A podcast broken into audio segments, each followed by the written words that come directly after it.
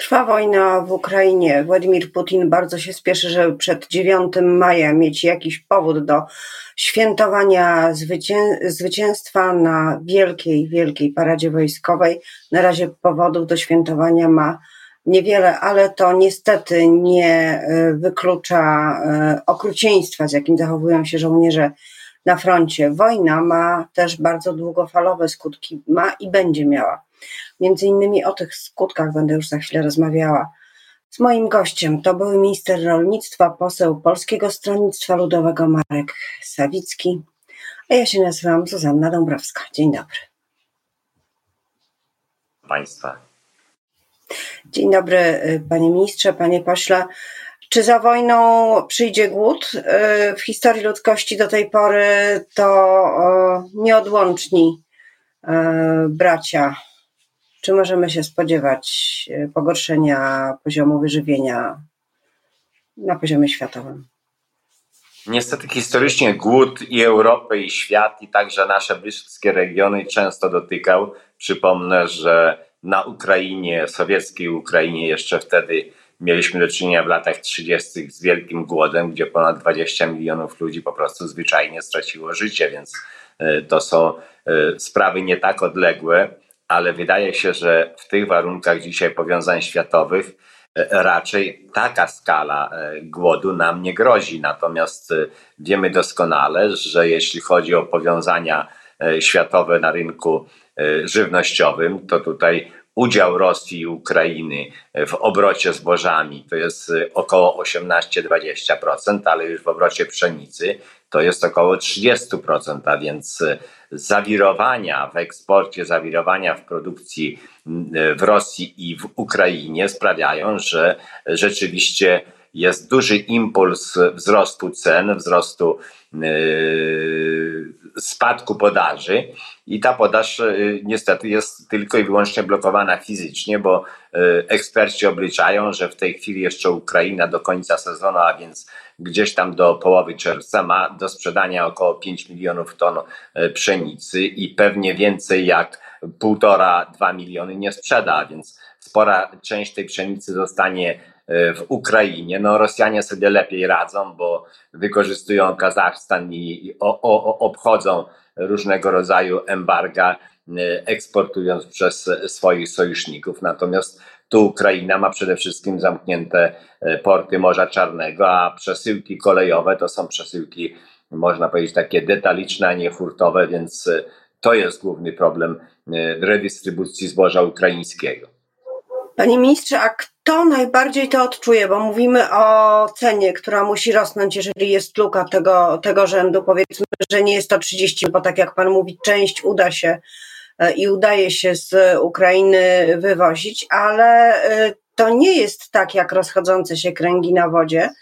E, to nie jest tak, że to będzie dotyczyć najbliższych krajów Ukrainy, tylko najbiedniejszych, tych, które nie będą mogły sobie pozwolić na taką cenę. No więc przede wszystkim cała Afryka Północna i Egipt, które zaopatrywały się e, w zboże ukraińskie, w tej chwili mają poważne problemy i tam rzeczywiście może dochodzić do sytuacji głodu. Ja przypomnę, że e, rewolucja arabska nie była spowodowana że tak powiem, e, brakiem dostępu do e, pieniędzy i do jakichś środków energetycznych, tylko przede wszystkim była spowodowana brakiem dostępu do żywności. I tu może się powtórzyć sytuacja po raz kolejny, że te kraje Afryki Północnej, gdzie wielokrotnie głód zaglądał ludziom w oczy, mogą być kolejnym źródłem ruchów imigranckich i kolejnym źródłem naporu na Unię Europejską. Więc dzisiaj zadanie wolnego całego świata jest takie, że e, wszelkie rezerwy na chwilę obecną zbóż, które są, zarówno w Europie, jak i Ameryce Południowej czy Stanach Zjednoczonych, e, powinny wypełniać tę lukę po niedoborze zboża ukraińskiego i zaopatrywać Afrykę, bo jeśli tam nie będzie żywności, to będzie kolejny punkt zapalny na globie i kolejne problemy. Natomiast jeśli chodzi o polski rynek żywnościowy, to trzeba sobie jasno powiedzieć, że my od lat jesteśmy już e, samowystarczalni, że ta wartość eksportu powyżej 35 miliardów euro przy dodatnim bilansie 10 miliardów euro sprawia, że e, u nas żywności nie będzie brakowało, ale siłą rzeczy wiemy, że koszty jej wytwarzania, nawozy, energia, paliwo, to wszystko poszło w górę. Więc dzisiaj z jednej strony bo, bo chciałam zapytać o te skutki na e, polskim rynku i o tym, jak zmieni się, czy może zmienić się, czy musi zmienić się polskie rolnictwo e, w związku z wojną, bo przecież pamiętajmy, mówimy o tym roku, o 2022, a e, pola będą leżały odłogiem na Ukrainie i to też będzie miało swoje właśnie długofalowe konsekwencje. To, czy będą leżały pola odłogiem na Ukrainie, będzie zależało od e, przede wszystkim e, dwóch czynników. Od tego, czy e, rolnicy ukraińscy będą mieli olej napędowy, paliwo do uruchomienia swoich maszyn i obsiania pól. No i czy oczywiście na części pól nie będzie zbyt dużej ilości prezentów zostawionych przez Putina, bo te prezenty niestety to są miny, które nie pozwalają wejść na te pola, więc rolnicy mają to do siebie, że nawet jeśli jest wojna, to przychodzi ta pora i jak, jak, jak jest to stare przysłowie, czy powiedzenie mówi siać trza, bo trzeba będzie później zbierać. Jeśli się nie posieje, to się nie zbierze, ale z pewnością 10-20% powierzchni uprawowej Ukrainy nie będzie obsiane i ten zapas, który zostaje z tego roku, on oczywiście w jakiś sposób złagodzi ilość tego zboża na rynku ukraińskim i światowym, ale to już będzie ubytek znaczący i trzeba się z tym liczyć. I to będzie oddziaływało na ceny także w Polsce, bo trzeba sobie wyraźnie powiedzieć, że e, tutaj e, każdy podmiot uczestniczący w rynku spożywczym, a więc i zakłady przetwórcze, a przede wszystkim handel, e, to napięcie rynkowe wynikające z niedoborów okresowych podawania zboża wykorzystuje. I ja przypomnę, że jak patrzyłem dzisiaj na e, wskaźniki wzrostu cen, no to z ostatniego miesiąca to jest kilka kilkanaście procent, ale rok do roku to jest na ogół 40-60% w każdym asortymencie, więc e, tutaj trzeba się spodziewać, że e, po żniwach kolejne 40% może pójść w górę, więc konsumenci muszą się nastawić, że tania żywność już była i i tutaj widać wyraźnie, że musi e, wkraczać także w jakimś sensie państwo, które e, powinno jednak e, tę presję na nadwyżki cen hamować. I tu jest pierwszy przykład i dla mnie rzecz kompletnie niezrozumiała. Dlaczego, kiedy ceny gazu dla spółek produkujących nawozy rosły w tempie 100%, to ceny nawozów podrożały 600-800%. No to jest rzecz niebywała. Mało tego, y, mam wiele sygnałów od rolników, że kupują y, nawozy z października, listopada, gdzie koszty wytwarzania były nie więcej jak 500 zł za tonę, a dzisiaj mają ofertę sprzedaży 4,5, 5, a nawet było już i także 6200 za tonę. Więc rząd, jeśli Można mówić nie ma o spekulacji.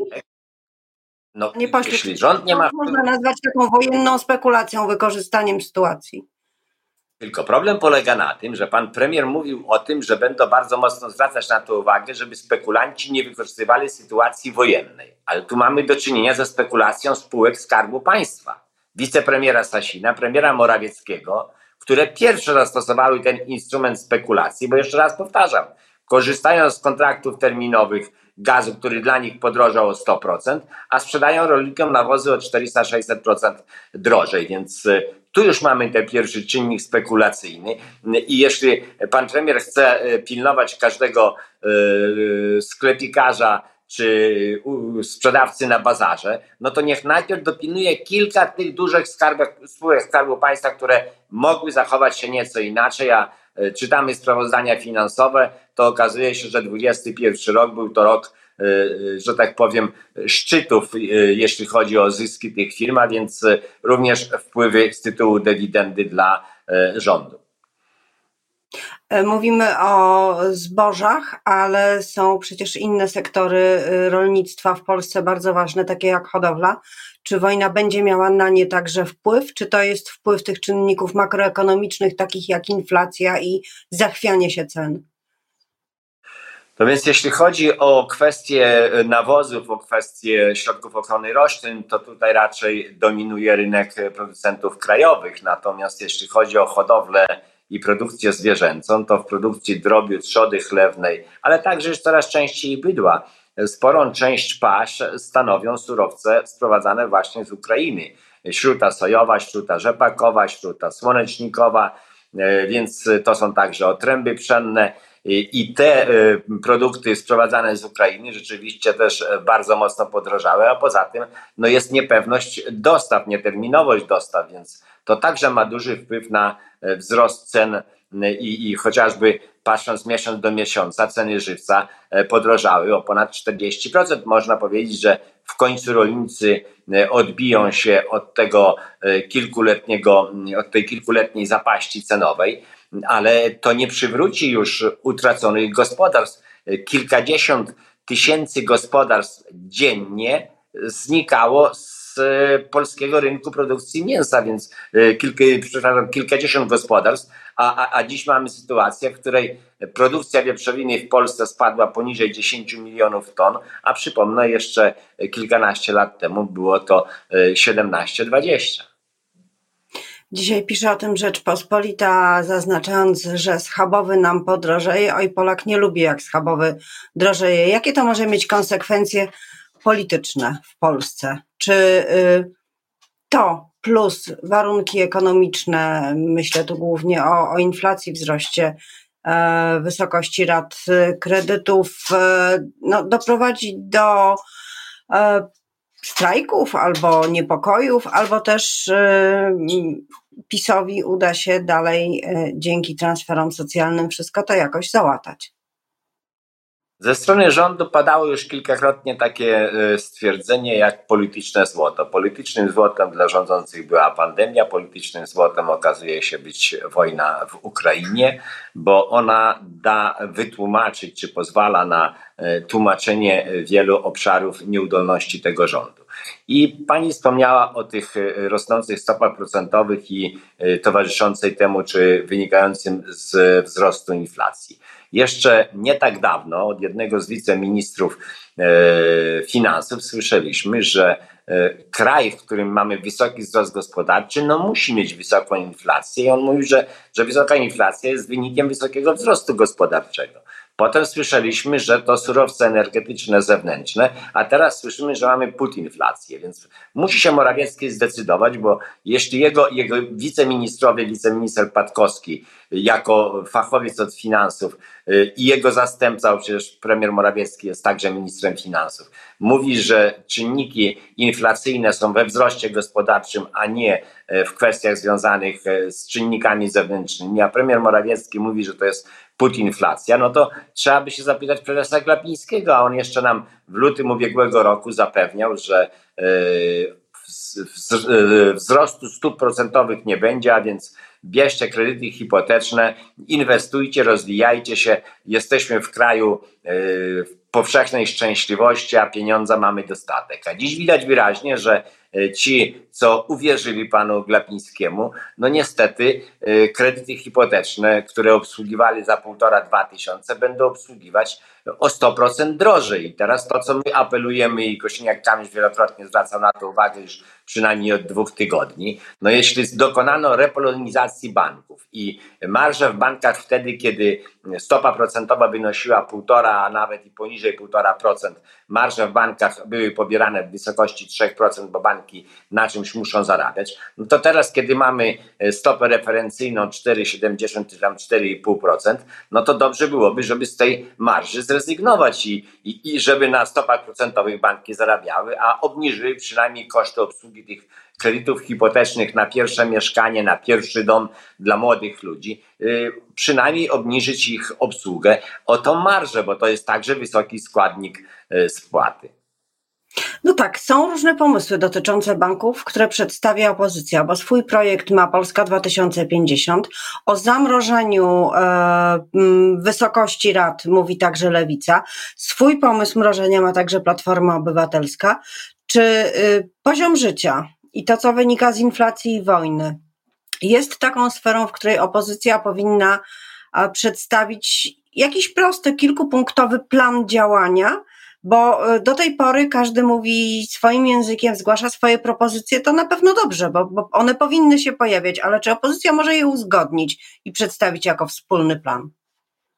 Wydaje się, że tak, że powoli tak, bo w kwestii, tak jak pani wspomniała, inflacji i, i, obsługi kredytów e, są trzy pomysły i można je oczywiście skonfigurować razem ze sobą i może być to i zamrożenie stóp procentowych, ale tak jak powiedzieliśmy, ewentualnie rezygnacja z marsz, ale też czas sobie jasno odpowiedzieć, że jeśli rezygnujemy się na twardą blokadę, jeśli chodzi o energetykę e, i surowce energetyczne z Rosji, no to trzeba budować coś u siebie. Nie można czekać i od pół roku w Sejmie leży nasz projekt odblokowania idiotycznej ustawy blokującej energetykę wiatrową. E, od 1 e, kwietnia weszły przepisy dotyczące blokowania inwestycji prosumenckich. A my mówimy, że czas najwyższy przejść na energię odnawialną i to samowystarczalność energetyczną budować w oparciu o samowystarczalność gospodarstwa domowego, gospodarstwa rolnego, gminy i powiatu, bo tu jest najprościej. Tu zapotrzebowanie na moc nie jest aż takie duże i czasowo, przejściowo niech jeszcze przemysł i duże aglomeracje korzystają z tej energetyki węglowej, której od razu też wygasić się nie da, ale inwestujmy pieniądze w energię odnawialną, bo dzisiaj połączenie trzech źródeł energii, wiatru, słońca i biogazu, może sprawić, że taki mikrorejon będzie całkowicie autonomiczny energetycznie, niezależny od dostaw zewnętrznych. I nie ma się co spierać, czy szybciej trzeba budować Baltic Pipe i jak dywersyfikować dostawy surowców z zewnątrz, trzeba bardziej więcej czasu i energii i także środków poświęcić na inwestycje tu w kraju. I przecież gdyby ten krajowy plan odbudowy od października już funkcjonował, to chociażby na takie wewnętrzne pierścienie przesyłowe energetyczne, bo dzisiaj energetyka mówi, że nie może włączyć energii odnawialnej w swoje sieci, bo są przestarzałe, no to zacznijmy inwestować, dajmy środki samorządom, żeby budowały własne samorządowe pierścienie przesyłowe energii, właśnie na takim małym obszarze, gmina, kilka gmin, powiat i to wtedy będzie y, z korzyścią dla całej gospodarki i to będzie prawdziwe uniezależnienie się od dostaw zewnętrznych, niezależnie czy z Rosji, czy z jakich innych kierunków. Niepodległość energetyczna na poziomie gminy. Mówi się, że polska wieś jest konserwatywna. Myśli pan, że jest e, gotowa na takie rozwiązania energetyczne? Widać bardzo wiele paneli. Ludzie skorzystali z tych e, rządowych e, pomysłów na ułatwienia, ale czy to może pójść dalej? Tak, tylko pani redaktor, to nie może być tak, że mamy panele, które są w stanie zabezpieczyć nasze potrzeby energetyczne w jednej trzeciej, w jednej czwartej, a resztę i tak musimy dokupić. To musi być y, pełna wystarczalność, jeśli chodzi o panele fotowoltaiczne, połączona z pompami ciepła, bo tutaj można wykorzystywać okresowo większe ilości wtedy, kiedy jest podaż energii. I to, co mówię, biogaz, biogaz, który jest naturalnym magazynem.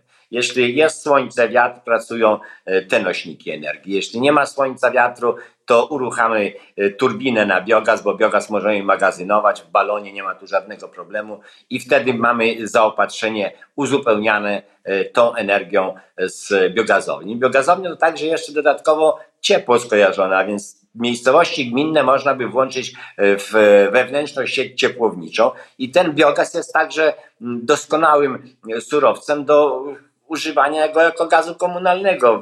Może być swobodnie mieszany także z gazem ziemnym i, i, i dostarczany do gospodarstw domowych, więc tu jest naprawdę wiele sposobów, tylko czas najwyższy zmienić myślenie. Samowystarczalność energetyczną buduje się w szerokiej płaszczyźnie od podstaw, a nie zastanawia się, kiedy wybudujemy wielką siłownię jądrową gdzieś tam na Pomorzu i wielką siłownię wiatrakową z drugiej strony na Pomorzu, a potem mówimy, ale przecież my to zbudujemy, a nie mamy sieci przesyłowych, e, które dostarczą to do Polski centralnej czy południowej. A na sieciach przesyłowych straty energii są także wysokie, bo to jest 20-30%, więc lepiej produkować energię na miejscu z własnych surowców, bo dzisiaj, gdybyśmy przerobili wszystkie produkty uboczne i odpadowe z rolnictwa i przetwórstwa rolno-spożywczego, to mamy co najmniej 8-10 miliardów sześciennych gazu, a my importujemy około 12-14. Gdyby dołożyć do tego bilanse komunalne, trochę przepisy, to jesteśmy w stanie zaopatrzyć się, jeśli chodzi o kwestie komunalne, w biogaz w 100%. To tu nie stawiamy kropki, tylko wykrzyknik i niech on zakończy naszą rozmowę tym wezwaniem do, do budowania niezależności energetycznej na poziomie gminy. Ja bardzo dziękuję za dzisiejszą rozmowę. Moim Dziękuję gościem bardzo. jest były minister rolnictwa, poseł Polskiego Stronnictwa Ludowego Marek Sawicki. Miłego dnia. Wzajemnie.